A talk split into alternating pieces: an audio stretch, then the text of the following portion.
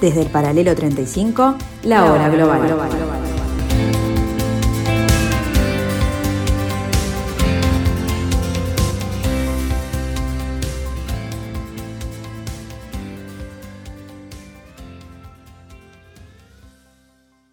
Hola, hola, hola, hola, bienvenidos, muy bienvenidos a esta tarde de Radio Mundo al 1170 AM de vuestro dial.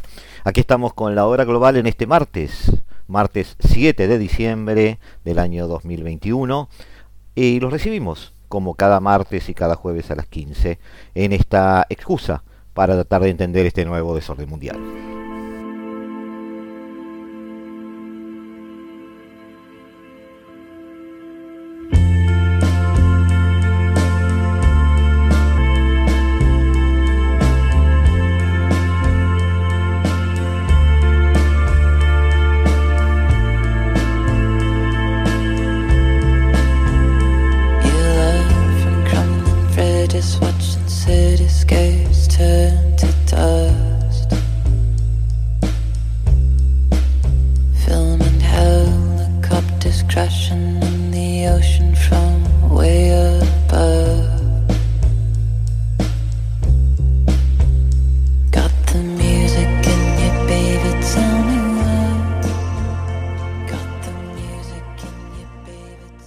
La responsabilidad de proteger es una norma relativamente nueva, aceptada formalmente por la Asamblea General de las Naciones Unidas en el año 2005 a través de la resolución 60-1. Surgió como respuesta a las inquietudes de la comunidad internacional ante las atrocidades masivas que marcaron el final del siglo XX, genocidios, crímenes de guerra, crímenes de lesa humanidad y limpieza étnica, por otro lado. La sensibilidad democrática y humanitaria en alza durante los años 90, y especialmente tras las experiencias de los genocidios de Srebrenica y Ruanda, exigió a los estados mirar más allá de sus fronteras, a perseguir la justicia para el ser humano allí donde fuera necesario, aunque ello significara poner el sistema westfaliano de no injerencia en jaque. Para tal fin, en la Cumbre Mundial de 2005 se adoptó el concepto de R2P, eh, acrónimo en inglés de responsabilidad de proteger.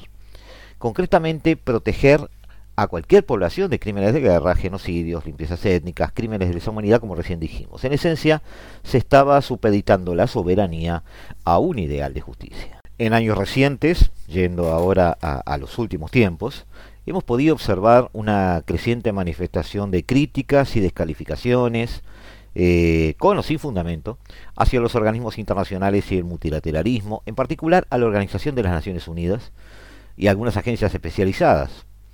En nuestra región, por ejemplo, la OEA, Organización de Estados Americanos, también ha sido objeto de ellas. Aunque estas críticas ciertamente no son nuevas, en los tiempos actuales esta tendencia es más notoria debido a que algunos líderes políticos han expresado opiniones muy generalizadas al comentar que dichas instancias no resuelven problemas, que son solo palabras en las reuniones interminables de sus conferencias o asambleas, que solo representan los intereses de los poderosos y que son solo un grupo de burócratas sin ningún respaldo popular, que están encerrados en sus oficinas de lujo ganando sueldos exorbitantes. Esa identificación de esos organismos internacionales con esa eh, forma poco eficiente y difusa de, ejercer sus cargos, hace que eh, aquellos, aquellos productos de sus elucubraciones, como esta misma responsabilidad de proteger, eh, sufra de poca credibilidad ya desde el origen. La doctrina R2P, o responsabilidad de proteger, cuenta con tres pilares, donde el primero y el segundo son complementarios, mientras que el tercero capitaliza toda la controversia, tiene una función de activarse cuando los dos anteriores fracasan. El primer pilar de la responsabilidad de proteger señala la responsabilidad que tiene un Estado de proteger a su población de sufrir cualquiera de las calamidades anteriormente mencionadas. Si el Estado en cuestión fracasa, en este punto, debería activar el segundo pilar de la doctrina, pedir auxilio a la comunidad internacional para que ésta pueda ayudar al Estado anfitrión a garantizar la seguridad de su propia población. Sin embargo, si el Estado anfitrión falla manifiestamente en ello, la comunidad internacional tiene la responsabilidad de intervenir usando cualquier medio necesario, esto es, el uso de la fuerza inclusive, de modo que la doctrina colisiona frontalmente con el principio de soberanía. y con ello la creación de dos bandos enfrentados con sus respectivos paladines o héroes o representantes. De esta manera tenemos por un lado a las democracias occidentales que argumentan que la justicia debe prevalecer sobre la soberanía en los casos citados anteriormente, y por otro lado los estados no occidentales, a la cabeza de ellos Rusia y China, pero yo agregaría también todo el mundo árabe, que argumentan que la doctrina no es más que la enésima fórmula del imperialismo occidental.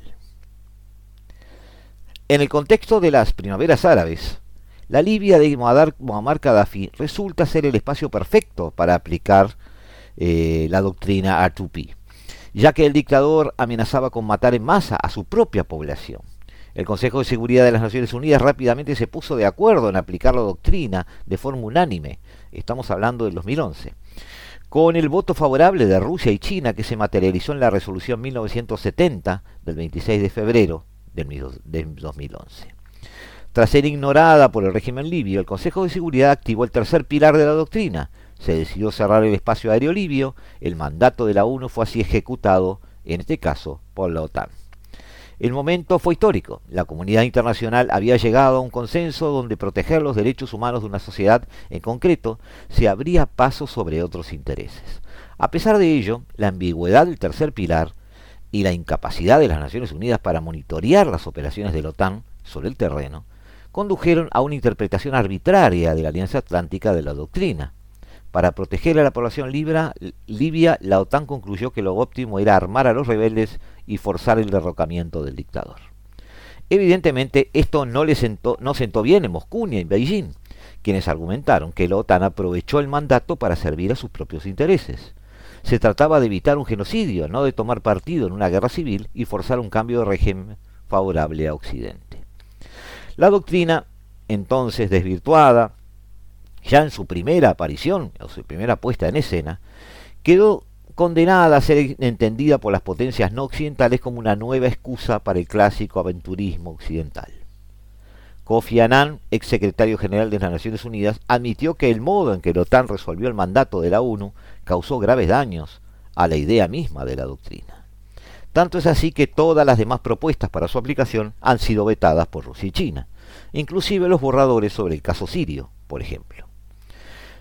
Pero no deberíamos sobredimensionar el caso. Libia fue un fortuito alineamiento de circunstancias donde Gaddafi, en corto, carecía completamente de aliados, su caída no preocupaba a nadie en ese momento. Era la dictadura que, de hecho, carecía incluso de aliados dentro de su mismo gobierno. Contrariamente, la Siria de Assad sí tiene aliados con interés en mantener el status quo. No es atrevido afirmar que la activación de la doctrina sobre Libia solo fue posible no por la comunión de valores entre el Consejo de Seguridad de las Naciones Unidas, sino por pura indiferencia a la caída de Gaddafi, ya que no colisionaba con los intereses nacionales de nadie. Sin embargo, a pesar de que la doctrina no se ha vuelto a aplicar y que es percibida como un neoimperialismo occidental, nadie ha rechazado su filosofía más básica, la necesidad de proteger a la población de crímenes de lesa. Lo que se discute es cómo hacerlo, no su naturaleza. Esto no significa que siempre que la doctrina aparezca, no lo hará adaptándose a los intereses nacionales de sus promotores. Así, Occidente estará siempre predispuesto a usar músculo humanitario más pronto que tarde, cosa que guarda mucha sinergia con la hegemonía militar que disfruta la OTAN, con un gasto en defensa superior al resto del mundo combinado. Cabe preguntarse entonces si Occidente sería tan pronto en las intervenciones humanitarias si la hegemonía militar mundial cayera en hombros de potencias rivales, como podrían ser, por ejemplo, Rusia o China. Obviamente, todos sospechamos que no sería así.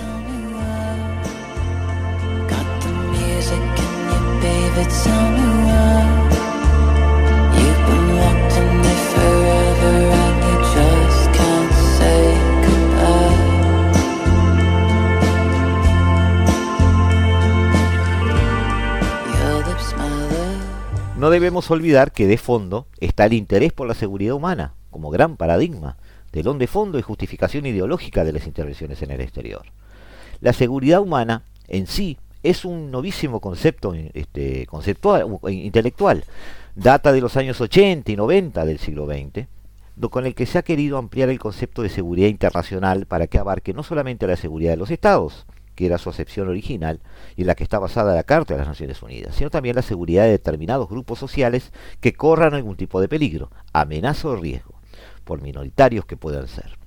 O, lo que es lo mismo, que la responsabilidad de la comunidad internacional constituida por todos los Estados-nación soberanos debe atender no solamente las inseguridades sentidas por dichos estados, eh, estados-nación, soberanos, sino también por las inseguridades sentidas por grupos sociales identificables por alguna característica específica, sexo, género, raza, religión, ideología, idioma, costumbres, etc.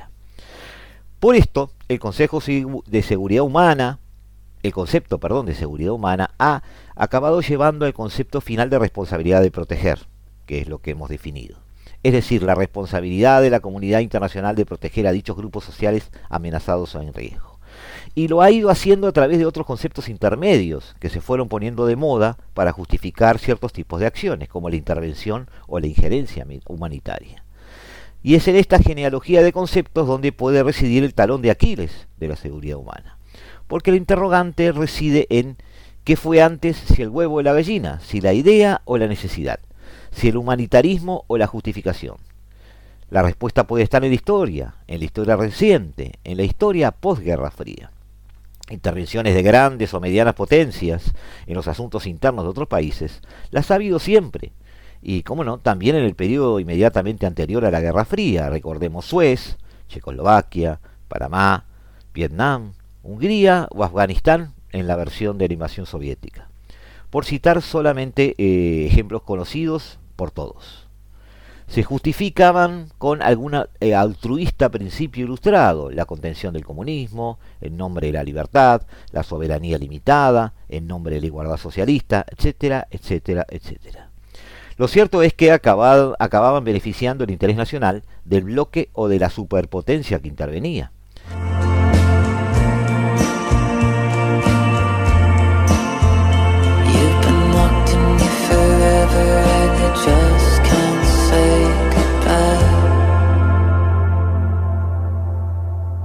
Para mayor gloria, en algún caso, del capitalismo, el libre comercio y la democracia burguesa jurídico-política, o por otro, del comunismo autoritario, la economía dirigida y la democracia popular a través del partido. Sea cual sea el caso, el colapso y progresivo desmantelamiento del bloque del Este a lo largo de la década de los 90 exigió cambiar los parámetros. Se asumió que se había llegado al fin de la historia de las ideas políticas, según este, fallidamente propuso Fukuyama, y que, por lo tanto, solo quedaba terminar de implantar en todo el mundo la ideología de derechos humanos y libertad del bloque vencedor de la Guerra Fría. Una ideología que en la práctica hace una clara distinción entre los derechos civiles y políticos, o de primera categoría, y los sociales, económicos, culturales o de segunda. No necesariamente exigibles, sino solo recomendables, sacrificando la igualdad, de la misma forma solo recomendable en aras de la propiedad y de la libertad individual. Este esquema ideológico será, por lo tanto, con el que empezarán a justificar las intervenciones militares en otros países a partir de los años 90, a las que se denominará con el atractivo pero inconcreto nombre de humanitarias forzando, si falta hiciera, en muchos casos la, eh, hizo falta, el principio básico de la Carta de las Naciones Unidas en su artículo 2.7 prohíbe la injerencia en asuntos internos de otros países. A veces, a veces se utilizaban eufemismos como mantener la paz como causa de una intervención. Pero los fracasos estadounidenses en Somalia y, en las propias, y de las propias Naciones Unidas en Yugoslavia harían saltar todas las prevenciones y precauciones y todas las luces rojas. Desde entonces ya no se tratará necesariamente de coayudar a mantener una paz, sino de imponer la paz, normalmente manu militari. Así, por ejemplo, pudo verse la curiosa circunstancia de que se negara eh, a la República de los Serbios de Bosnia-Herzegovina, a la República Spratska, el mismo derecho de autodeterminación respecto a la República de Bosnia-Herzegovina que se estaba ayudando a conseguir, por la fuerza de las armas, a esta misma la República Bosnia-Herzegovina respecto a la República Federal Yugoslava. Desde entonces, la casuística de las operaciones de imposición de la paz, bajo el nombre oficioso de operaciones de estabilización, ha sido variada, con sus dos grandes componentes siempre presentes, el humanitarismo como excusa y el del orden global de los vencedores de la Guerra Fría, justificados por los ambiguos y selectivos conceptos de seguridad humana y responsabilidad de proteger. Ambos han conducido a sendos fracasos en la práctica. Han sido ambiguos porque después de tantos años se continúa sin ser capaces de establecer para su teoría y especialmente para su práctica conceptualizaciones y límites que realmente permitieran poder utilizarlos. Como ya dijimos, Rusia y China ya se han quemado con leche. Y selectivos además han sido porque, como muestra la reciente historia, solo se llevan a cabo cuando se dan simultáneamente dos condiciones, la necesidad humanitaria y el interés nacional o ideológica de la potencia que interviene. Por ejemplo, eso explica cómo no se intervino en el caso de los palestinos, los saharauis, los rohingyas, o la negativa que se mantuvo en Afganistán hasta los prolegómenos de la reciente retirada de no considerar a los talibanes y sus partidarios dentro de la sociedad afgana, o el negarse a aceptar que en el Sahel ciertos grupos étnicos marginados se ven forzados a unirse a grupos terroristas e incluso a adoptar el terrorismo como medio de combate, como única posibilidad de poder enfrentarse a gobiernos y estructuras nacionales, muchas de ellas heredadas de situaciones coloniales. Entonces, amigos, la seguridad humana y sobre todo la, eh, su instrumento, que es la responsabilidad de proteger, han sido hasta ahora protagonistas de una novela del fracaso. Grandes ideas, grandes paradigmas, con el telón de fondo de los intereses de las potencias, que como siempre son las que terminan reescribiendo cualquier guion.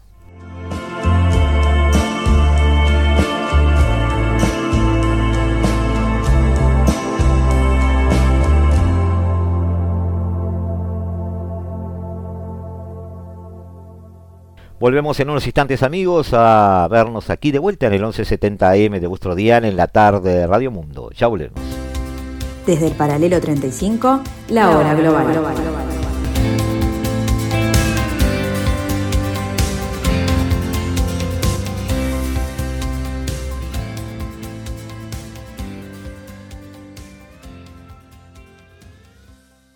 El retorno a la democracia en este continente sudamericano, podríamos circunscribirlo de esa manera, llevó consigo una especie de pacto entre los grupos de poder, guerrilleros, militares y empresariales, no un pacto formal, pero un pacto de hecho, los cuales formaron un conjunto de partidos políticos establecidos bajo la figura de distintos líderes e ideologías diferenciados.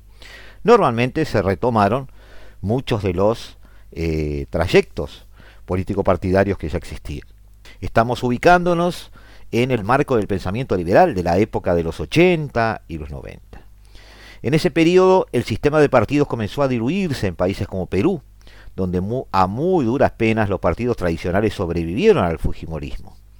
Sin embargo, fue la crisis de los 2000 la que provocó un verdadero terremoto político que terminó eliminando eh, el sistema existente.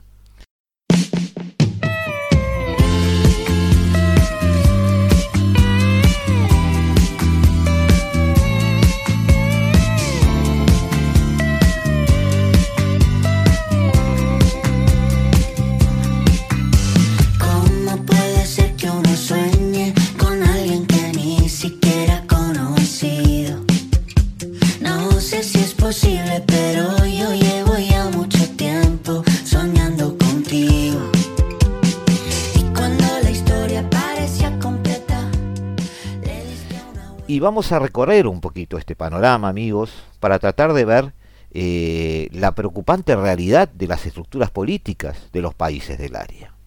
Empezamos por algo eh, paradigmático. Venezuela.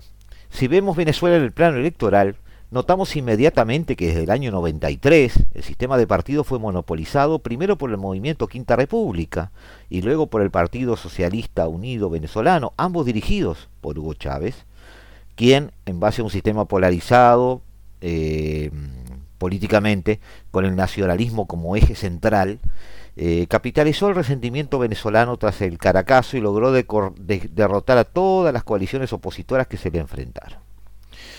Nunca tuvieron, además, esas coaliciones, un único líder ni una ideología establecida. Así desfilaron nombres como Enrique Salas, Manuel Rosales o Enrique Capriles, que conocemos más por su cercanía. No terminaban estos líderes eh, circunstanciales de eh, formar estructuras políticas medianamente estables. En cierta forma, podemos decir que Venezuela es de facto un país de partido único. Y sobre ello vamos a abundar en el tercer bloque del programa de hoy. En el caso de eh, Colombia, eh, tuvo un sistema político bastante establecido y una dictadura que terminó en los años 50. El Partido Liberal y el Partido Conservador fueron los que se alternaron la dirección política colombiana. Sin embargo, entrando al final de los 90, estos partidos comenzaron a perder fuerzas y eso llevó a Álvaro Uribe, quien había denunciado la falta de transparencia en el Partido Liberal, a que se arriesgara a lanzar su candidatura como independiente, resultando vencedor y con una ideología no tan clara que mezclaba elementos del conservadurismo y el liberalismo. Al día de hoy, ha logrado mantener el poder a sus allegados con distintas siglas, en un contexto marcado por la violencia de las guerrillas colombianas, siendo principalmente Iván Duque el heredero de este movimiento de difícil clasificación política. En el caso de Ecuador se dan este, una de las configuraciones políticas más complejas del continente. Allí se mezclan liderazgos políticos con liderazgos cuasi caudillescos.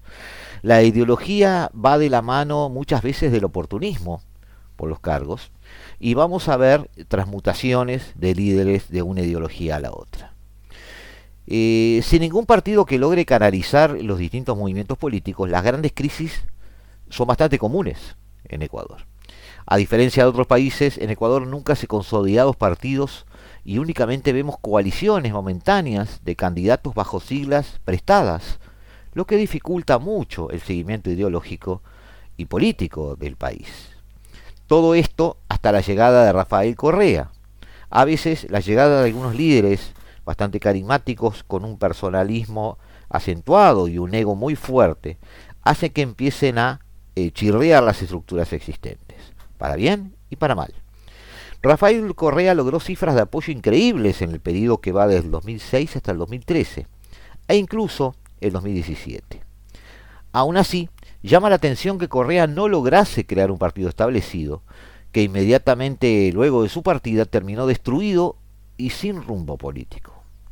La Alianza Patria Altiva y Soberana dejó de ser la agrupación del correísmo y ahora, únicamente eh, depende de las alianzas circunstanciales o momentáneas. Pareciera, sin embargo, que si hay dos agrupaciones que se han establecido como partidos, serían de un lado el movimiento creando, eh, creando oportunidades, la organización política dirigida por Guillermo Lazo, que ha llegado al poder, y por otro lado el movimiento eh, unido plurinacional eh, Pachacutic, que gracias a contar con la estructura de la organización indígena CONADE, puede llegar a establecerse como una organización política, quizás en el fiel de la balanza como eh, la oposición medianamente viable este, a Lazo. En el caso peruano, con una estructura de partidos más estable, pero también presentando una anomalía temporal, inducida por un líder, como en el caso de Ecuador, lo ocurrido en Perú eh, se asemeja también desde el punto de vista de las estructuras políticas al caso colombiano. Luego del regreso a la democracia, los peruanos tuvieron un sistema de partidos moderadamente estables, Acción Popular y la Alianza Popular Revolucionaria Americana. Organizaciones con cierto nivel de cuadros políticos y apoyo popular. Pero la violencia de Luminoso eh, forzaron a llevar a, un outsider al poder, en este caso Alberto Fujimori, quien logró crear un sentimiento de estabilidad y de crecimiento económico. Hoy, pese a las denuncias de corrupción y de violación de los derechos humanos, llama demasiado la atención que el Fujimorismo, ahora bajo el nombre de Fuerza Popular, siga siendo una de las mayores fuerzas políticas peruanas, si no la mayor, hasta el punto de que las elecciones generales se definen más por el rechazo a este partido político que por una verdadera alternancia eh, de partidos. No es casual que se haga referencia constantemente a que el Fujimorismo, representado por el Partido Fuerza Popular, es el único partido político real del Perú.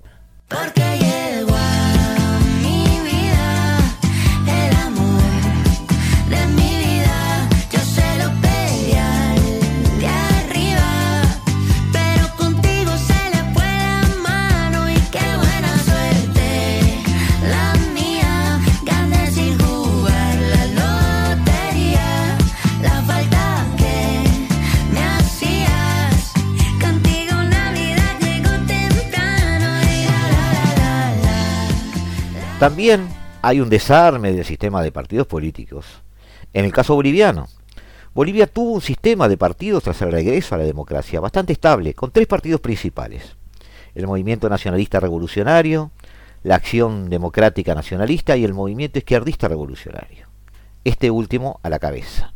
Y varios partidos populistas y pequeños donde únicamente destacaba el partido de izquierda, eh, Conciencia de Patria, y el derechista Nueva Fuerza Republicana, como este, los extremos eh, que contienen al resto. Sin embargo, el sistema político está basado en un sistema casi parlamentario, donde era el Parlamento y los partidos quienes escogían al presidente terminando por darse el caso de que en 1989, pese a que el movimiento nacionalista revolucionario había ganado, el MIR, es decir, el movimiento izquierdista revolucionario, partido de ideólogos y combatientes de izquierda, formó una coalición con la Acción Democrática Nacionalista del ex dictador Banzer, formando un gobierno. El sistema político impopular, este sistema político impopular, no, no aguardó al terremoto político de la crisis del 2000, y entonces un partido que hasta entonces era únicamente representaba el sector cocalero, se hizo con el poder. Movimiento al socialismo. Desde el MAS no eh, eh, se ha erigido la figura, digamos, casi excluyente desde el punto de vista del liderazgo de Evo Morales, y desde entonces no ha perdido ninguna elección y se ha consolidado como la fuerza hegemónica de Bolivia, aglutinando nacionalistas, socialistas e indigenistas, entre otros. La oposición, por su parte, carece de organización política estructurada y de discurso, muy parecido a los casos vistos anteriores. En definitiva, muy difícilmente se puede hablar de que en Bolivia existe algo diferente a un sistema de partido hegemónico. Navegando hacia el sur, nos encontramos con Chile, que contaba con uno de los eh, sistemas más estables de la región, con un bipartidismo claro y dos candidatos que prácticamente se alternaban en el poder, Bachelet y Piñera. Sin embargo, la crisis del 2019 fue especialmente dura con el sistema político, acabando con las fuerzas políticas convencionales, iniciando un nuevo periodo en Chile donde la izquierda era parte de la, era eh, la gran beneficiada, digamos. Sin embargo, la pandemia, la violencia y la incertidumbre están afectando el proceso. Y contra todo pronóstico, ahora tenemos a tres outsiders que lideran las elecciones. Cast, de la derecha conservadora y hasta pinochetista, Boric con la izquierda eh, más antisistema, bastante fiel a los levantamientos del 19, y Parisi, una especie de, mezcla entre mm, liberalismo y progresismo, eh, algo más bien ambiguo que se transforma en peligroso por esa ambigüedad justamente, que sin embargo tiene un tercer puesto bastante estable y le permite ser el fiel de la balanza en esta próxima elección. Ninguno de los partidos tradicionales se enfrenta a las elecciones y la polarización va a marcar mucho de la agenda que pueda darse entre los dos candidatos, que están en segunda vuelta, que son Kast y Boric, ideológicamente totalmente separados, pero, sí hay que decirlo, bastante contenidos con probables coaliciones que están en formación. Llegamos finalmente, finalmente no, porque podemos seguir adelante, pero por ahora llegamos a eh, el caso argentino un caso de eh, bipartidismo hasta no hace demasiado. Argentina al regreso de la democracia contaba con un sistema político muy establecido, bastante similar al sistema estadounidense de colegios electorales con el Partido Justicialista a la izquierda y el Partido Radical a la derecha. El fin de este modelo tampoco pareció afectar al sistema significativamente, pues ambos partidos estaban establecidos, aunque ideológicamente ya no eran distinguibles con el menemismo, por ejemplo. La crisis del 2001, sin embargo, fue particularmente dura con Argentina. El colapso total de la economía conllevó al colapso total del sistema de partidos tradicional. Lo que antes era un partido casi hegemónico como el Partido Justicialista se terminó fragmentando en agrupaciones políticas que nominalmente pertenecen al justicialismo, pero que se enfrentan electoralmente. El peronismo tal como fue sustituido, el peronismo, perdón, como tal, eh, fue sustituido por el kirchnerismo que le dio una segunda vida y un giro a la izquierda, mientras la herencia del Partido Radicalista desapareció del mapa. Más eh, el esqueleto sobre el cual la coalición PRO, liderada por Macri, se sustentaba. Argentina aún no se ha recuperado de la crisis del 2001 y la pandemia está profundizando la crisis política. Si bien hay una coalición opositora que se define por oposición, es decir, por no kirchnerismo, tratando de cautivar a los sectores peronistas no kirchneristas que siguen este, siendo socios del kirchnerismo gobernante. Sin embargo, no podemos llamar a eso un sistema de partidos políticos porque esa fragmentación eh, hacia adentro de la oposición se ha notado en estas últimas pasos. Eh, se ha notado en estas últimas elecciones parlamentarias, lo más paradigmático es justamente la emergencia de sectores liberales independientes o ultraliberales independientes como los de Expert y Milley. Argentina entonces ve, ve desaparecido a este momento un sistema fuerte de partidos políticos y está sumergido, viendo hacia adelante, en un profundo caos. En el caso de Paraguay, tiene eh, una crisis política eh, irresoluta desde hace varios años. Podríamos remontarnos a eh, la prolongada presencia de Alfredo Stroessner en el poder. El Partido Colorado omnipresente es el partido hegemónico del país. Si bien existe la oposición, las elecciones han sido acusadas varias veces de ser viciadas y únicamente cuando el Partido Colorado mostraba una severa crisis interna, como el magnicidio del presidente Luis María Argaña, por ejemplo. Otra agrupación política lo sustituía temporalmente, pero sin poder consolidarse como una verdadera alternativa. Se volvía al coloradismo una y otra vez. Ese fue el destino del Partido Demócrata Cristiano, por ejemplo, los eh, cual hasta ahora no ha logrado consolidarse como agrupaciones políticas alternativas al Partido Colorado. Finalmente llegamos al caso de Brasil, del cual eh, yo he dicho varias veces que me recuerda mucho al caso italiano. Hay un rayo de luz que entró por mi ventana y me ha devuelto las ganas, me quita el dolor. Amor es uno de esos que te cambian con un beso y te pone a volar. Mi pedazo de sol, la niña de mis ojos, tiene una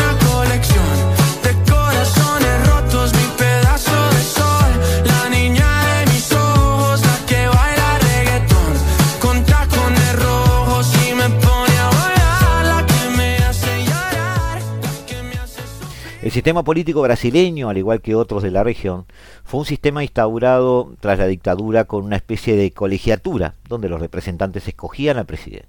Este sistema fue cambiando, eh, fue cambiado a uno después de elección directa, y luego con eso vino una especie de bipartidismo político entre el Partido de los Trabajadores y el Partido de Socialdemocracia Brasileña. Eh, PSDB, se conoce por las siglas, o PT, el PT de Lula.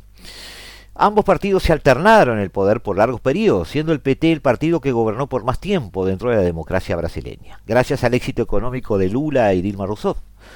Rousseff perdón. Sin embargo, la crisis política terminó en el impeachment de Dilma, así como el arresto de Lula, y culminó en una crisis luego de partidos donde el PSDB fue fagocitado por una opción más radical, representada por Jair Bolsonaro, quien logró tomar el poder. Ahora, Bolsonaro está en una crisis propia por falta de apoyo partidario y el sistema brasileño de partidos está viviendo su peor momento con una fuerte falta de legitimidad, pues no parecen emerger partidos establecidos o partidos orgánicamente funcionales ante esta crisis. Esperamos el 2022 para ver su evolución. Hay entonces en la región y hemos eh, salvado el caso de Uruguay porque es en este caso una excepción a todo esto que estamos analizando, hay pocos partidos políticos establecidos de larga data con estructuras estables y con la alternancia de poder. La mayoría son herederos de movimientos populistas. Estos partidos mueven al electorado a favor o el rechazo de uno y otro y eso conlleva una menor institucionalización de los partidos. La región tiene un enorme desafío por delante debe construir fuerzas políticas institucionales que no dependan de la polarización o del carisma de un líder para imponerse electoralmente.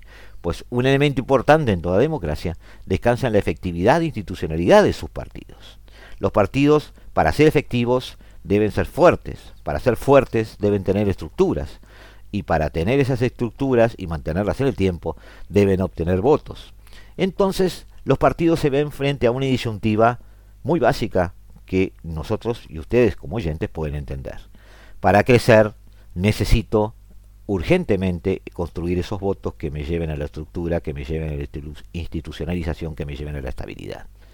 El camino más fácil y más cómodo parece ser el discurso populista.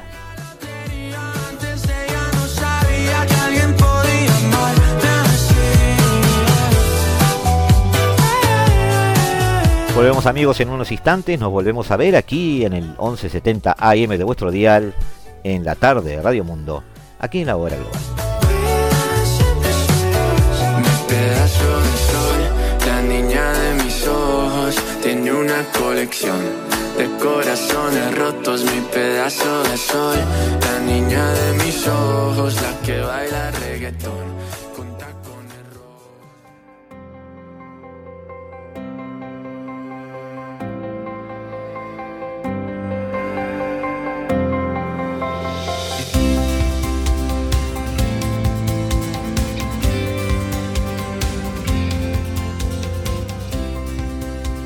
Desde el paralelo 35, la hora global.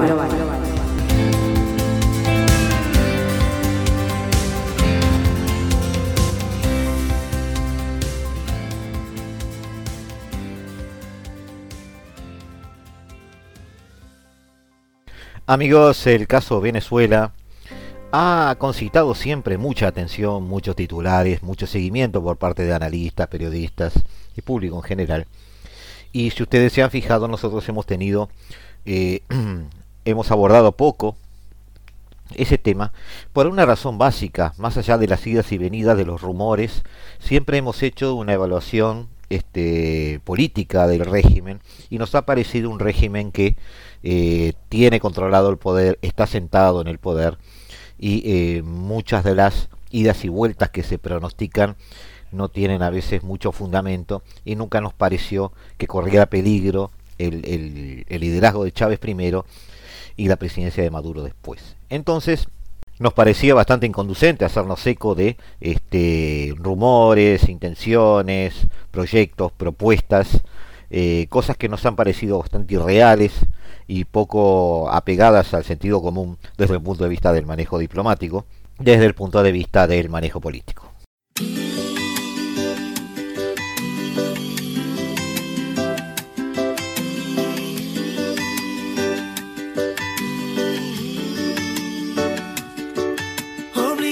Mis ojos a no ver la realidad, creando excusas para no escuchar. Yo me escudaba, no reaccionaba. Pero tarde o temprano me tenía que marchar. Y mi madre me ayudó, al vacío me lanzó. Me dijo, mi negritas con buena intención. Yo soy tu madre y quiero verte volar alto y no lo harás si te tengo entre mis brazos. Y yo decía, ¿cómo carajo se hace esto? Dejar mi casa, mi familia y mis afectos. Dejar mi tierra y mis amigos, porque no todos se vienen. Hoy el tema nos vamos a acercar al tema a través de un artículo de la BBC que entrevista a Julio Borges, comisionado de Relaciones Exteriores del gobierno interino de Juan Guaidó, que renunció el pasado domingo a su cargo, no sin antes señalar que este gobierno, el interino, debe desaparecer. Bastante crítico, nos pinta una semblanza bastante interesante de lo que es la oposición hoy venezolana y cuáles deberían ser los caminos correctos, a su parecer, para enfrentar el régimen de Maduro de una forma más coherente, efectiva y en definitiva este, que represente más los valores democráticos a los cuales Borges dice adherir. En una rueda de prensa vía Zoom desde Bogotá, Borges explicó las razones de su renuncia. Yo voy a dejar el cargo que he tenido hasta ahora para dar esta lucha de desmantelar y transformar las cosas, para volver a construir un proyecto, un camino y una unidad. Pero el que fue el presidente de la Asamblea Nacional de Venezuela, representante del Grupo de Lima, también se mostró muy crítico contra la gestión de Guaidó y enumeró una serie de errores y contradicciones que a su juicio el interinato ha cometido desde 2019. No hay ruta, no hay unidad, no hay estrategia, expresó. Guaidó no ha podido cumplir con los objetivos del gobierno interino después de recibir un abrumador apoyo en el 2019 por parte de varios países, incluido Estados Unidos. El objetivo principal era sacar del poder a Maduro, que si bien ha perdido fuerza y respaldo político, sigue atrincherado en el Palacio de, Miraflores sin dar señales de una pronta salida. El gobierno interino era un instrumento para salir de la dictadura, pero en este mismo momento se ha deformado hasta convertirse en una especie de fin en sí mismo, manejado por una casta que existe allí se ha burocratizado y ya no cumple con su fin, dijo Borges. Borges es uno de los políticos más conocidos de la oposición venezolana. Fue el fundador del partido Primero Justicia y ha sido diputado a la Asamblea General, perdón, a la Asamblea Nacional en tres ocasiones en los periodos. En 2015 se convirtió en diputado por tercera vez luego de que la oposición ganase las elecciones parlamentarias con abrumadora mayoría. Fue el presidente de la misma entre el 2017 y 2018. En el 2018 emitió una carta al Banco de Inglaterra para evitar que el oro que Venezuela posee allí fuese repatriado y cayese en manos de Maduro. También fue una de las figuras claves que permitió el ascenso de Juan Guaidó como presidente interino. En el 2019 asumió el rol de comisionado de Relaciones Exteriores para el interinato, y fungió como una especie de canciller de Guaidó ante otros países y organismos internacionales. Borges se une a una serie de políticos que han sido cada vez más críticos contra Guaidó, pero su renuncia es quizás la más fuerte y controversial hasta ahora.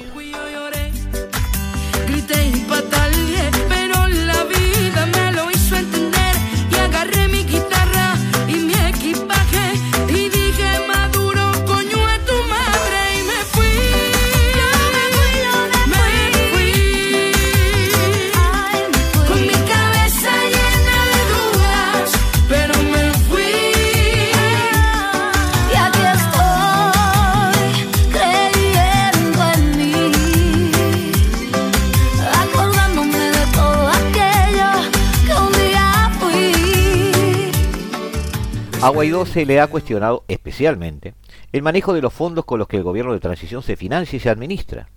Uno de esos es el caso de los monómeros, una empresa venezolana con sede en la ciudad colombiana de Barranquilla, que le fue dada a Guaidó cuando éste se convirtió en líder del gobierno interino en el 2019. Según Borges, el dinero de esta compañía es gestionado por el entorno de Guaidó, sin mucha transparencia. El manejo de activos es un escándalo, dice. Hay que crear un fideicomiso para que haya transferencias, hasta transparencia, perdón. No hay rendición de cuentas, los activos se utilizan para fines personales, sentenció Borges, pero en otros casos, como una supuesta y fallida toma militar del aeropuerto de La Carlota en abril de 2019 y otra fallida incursión marítima como parte de la operación Gedeón, han puesto en tela de juicio la capacidad de Guaidó de llevar las riendas del país como líder de la transición. Una payasada, llegó a decir Borges, acerca de la operación Gedeón. No es la primera vez que Guaidó, de 38 años, recibe fuertes críticas de miembros conocidos de la oposición. Quizás el más destacado hasta ahora ha sido el ex candidato presidencial Enrique Capriles, quien ha dicho que el gobierno interino murió en abril de 2019. Capriles dijo, aquí el interinato se murió el 30 de abril de 2019, ahí le dieron la cristiana sepultura. Fue precisamente el día que Guaidó anunció la toma militar del aeropuerto de La Carlota. La líder María Corina Machado y ex alcalde de Caracas, Antonio Ledesman, también han expresado dudas y críticas. Y otros miembros del gobierno eh, interino, como la representante en Londres, Vanessa Newman, han renunciado a sus cargos. Por ahora no ha habido respuesta por parte de Guaidó. En su cuenta de Twitter agradeció al presidente estadounidense Joe Biden por invitarlo al evento Summit for Democracy en representación de Venezuela y manifestó que era el momento de unificar a las naciones del mundo con fuerza y determinación para rescatar los valores democráticos quebrantados por las amenazas de dictaduras totalitarios y populistas a nivel global. El anuncio de Borges llega en un momento en que la oposición se muestra fracturada una vez más.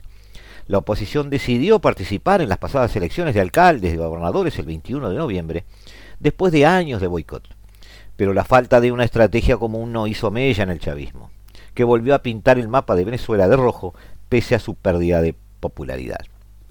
Esta falta de estrategia electoral representó, según Borges, una oportunidad de oro perdida para crear una fuerza interna sólida que haga frente a Maduro.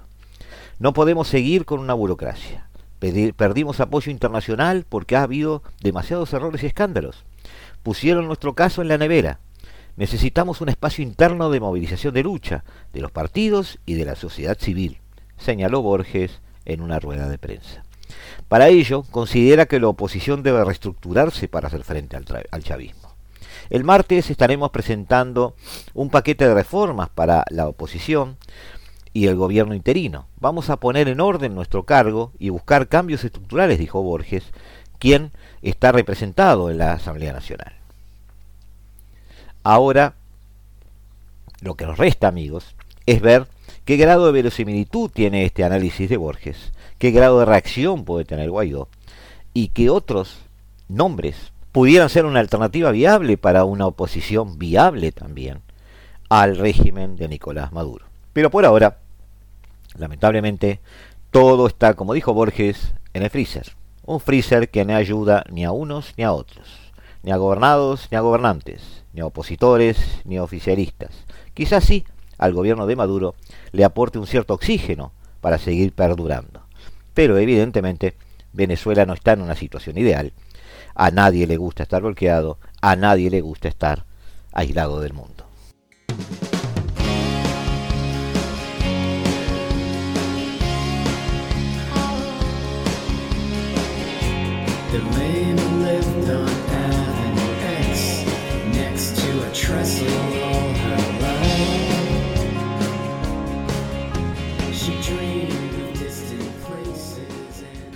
Muy rápidamente amigos, ahora algunos comentarios sobre, muy rápidos, sobre esta variante Omicron del COVID-19 y lo que puede enseñarnos sobre las relaciones internacionales. Esta es la quinta variante del COVID-19, por lo menos la quinta variante que, ha preocupado. Este, si bien hay una insistencia de que no habría motivos para dejarse llevar eh, por el pánico, sí se encuentran al menos inquietantes algunos hechos. Eh, de las 50 mutaciones que se han identificado de esta variante, más de 30 de ellas están en la proteína de la espícula, una parte del virus crucial para el funcionamiento de las vacunas ARN. Cuando la comunidad científica se encuentra ante una nueva variante del virus, se preocupa por tres riesgos. Primero, que, sea más contagiosa. Segundo, que sea más mortal y tercero, que sea más resistente a las vacunas que ya tenemos. Por lo que se sabe de Omicron, los resultados preliminares indican que estas mutaciones presentan estas tres características. Es más contagiosa, es más mortal y tiene más resistencia a las vacunas. Sin embargo, esta variante también ha puesto en relieve una serie de características geopolíticas que nos parece interesante comentar con ustedes. Las relaciones norte-sur, las de Europa, Norteamérica y Australia con África, el sudeste asiático y otros países en vías de desarrollo. En primer lugar, las causas de Omicron demuestran una gran miopía por parte del norte global, puesto que la comunidad científica llevaba meses alertando sobre el hecho de que o hacíamos un esfuerzo por llevar las vacunas a todos los rincones del mundo muy rápidamente, o iban a aparecer nuevas variantes en el sur que acabarían afectando a todos. Pese a ello, los gobiernos occidentales convirtieron el COVAX, el Fondo de Acceso Global a las Vacunas, que tenía que ser una respuesta multilateral a la crisis sanitaria, en una especie de coordinadora de caridad. Y esos mismos gobiernos, influidos por grupos de presión de las grandes farmacéuticas, se han opuesto también a las exenciones de propiedad intelectual que podrían facilitar el acceso a las vacunas. La caridad no está mal, pero no podemos depender solo de ella, decía Peter Singer, asesor, especial del director de la Organización Mundial de la Salud. Decidido a saber qué podrían hacer nuestros gobiernos para ir más allá de la caridad, podría preguntarse a Singer si el problema es de demanda, como se dice. Hay gente que dice que no hay suficiente gente deseando ser vacunada en países del sur global. Sin embargo, Singer dice lo contrario. El principal obstáculo es la oferta. No hay suficientes vacunas para los países de ingresos bajos y medios. ¿Y qué podemos hacer para facilitarla? El primer paso sin duda sería renegociar los acuerdos eh, sobre los aspectos de derechos de propiedad intelectual relacionados con el comercio, con los que la Organización Mundial de Comercio gestiona la propiedad intelectual, para permitir la exención de patentes relacionados con el COVID-19. Y a través de esa exención, países fuera del norte global podrían fabricar sus propias vacunas. También eh, hay obstáculos que se deben a problemas estructurales. Donar vacunas no es suficiente, puesto que por cada euro que los países desarrollados invierten en las mismas, sería necesario 5 euros para poder distribuirlas correctamente. La gran crisis que la gente espera no es una escasez de dosis, sino una escasez de jeringas. Entonces el problema se multiplica. Ya no se trata simplemente de donar. Hay países de ingresos bajos y medios que no tienen una infraestructura farmacéutica y médica como para poder hacer una distribución correcta en su territorio y hacer un seguimiento. Ni siquiera puede donarse capacidad industrial. sino más bien hay que trabajar en desarrollarla. Esta falta de infraestructura demuestra la dejadez de los estados occidentales, incapaces en su mayoría de llegar siquiera al objetivo del 0,7%, 0.7%, perdón, también dicho así, de ayuda al desarrollo que la OCDE se fijó a mediados del siglo pasado. Es definitivamente el caso de la mayoría de los países europeos, por ejemplo. Omicron pone de manifiesto tres características del comportamiento de los países del norte global. Irresponsabilidad, puesto que el infradesarrollo es en gran medida consecuencia de las relaciones extremadamente desiguales, tanto coloniales como las más recientes. Inmoralidad, debido a que se está dejando de brindar un apoyo que es relativamente fácil de proporcionar y que salvaría decenas de miles de vidas. Y estupidez, ya que este egoísmo tendría como resultado la aparición de más epidemias, conflictos armados o crisis migratorias que acabarían por afectarnos de una manera u otra. También las consecuencias de Omicron demuestran la incompetencia de muchos de nuestros gobiernos a la hora de decidir ciertas políticas públicas, como por ejemplo los injustos e ineficaces cierres de frontera. En el caso de Sudáfrica, no solo identificó Omicron, fue eh, extremadamente eficiente en notificar la variante a otros laboratorios, lo que permitió comenzar la investigación ahora ha sido castigada con la exclusión del tráfico internacional, pese a que haber identificado el virus en un país no implica que haya emergido ahí, y pese a que la insistencia de numerosos expertos de la poca utilidad de este tipo de medidas. Además, no han sido pocos los medios los que han tratado de señalar a los extranjeros africanos como portadores de esa variable, como ya sucedió en personas asiáticas de la primera hora del virus. Eh, hemos visto algunos medios estigmatizar a personas migrantes, como sucedió eh, recientemente, y Omicron nos ha demostrado que una de las primeras reacciones que tenemos como sociedad es construir el otro peligroso, del cual nos tenemos que proteger. Ante esas tentaciones tenemos que rechazar cualquier respuesta basada en la xenofobia. Eso, amigos, es algo a veces me parece que inevitable, pero hay que hacerlo. En conclusión, Omicron pone de manifiesto una serie de relaciones verticales entre norte y sur, tanto recientes como de larga data coloniales y poscoloniales. Por justicia, por interés o por las razones que a ustedes más sensibles les sean, ante tentaciones nacionalistas, hay que ofrecer soluciones basadas en la solidaridad. La inequidad de las vacunas genera variantes como el Omicron, y si tenemos ese nivel de inequidad, seguiremos teniendo variantes. Pi, la siguiente letra del alfabeto griego, está en camino, pero podemos evitarla. Omicron fue un evento predecible. Aprendamos la lección.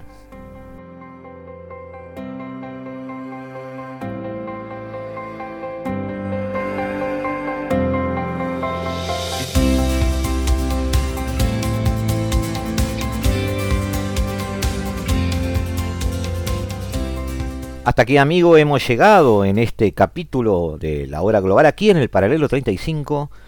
Le damos la bienvenida en este pedazo de la tarde que sigue, de este pedazo de la tarde de Radio Mundo en el 1170 AM de vuestro dial, de la mano de Eduardo Rivero, quien va a administrar como nadie la mejor música del mundo en Se hace tarde. Nosotros nos vamos a volver a ver el jueves, como cada martes y cada jueves a las 15, aquí en el paralelo 35, en el 1170 AM de Radio Mundo. Hasta siempre. Desde el paralelo 35, la hora global.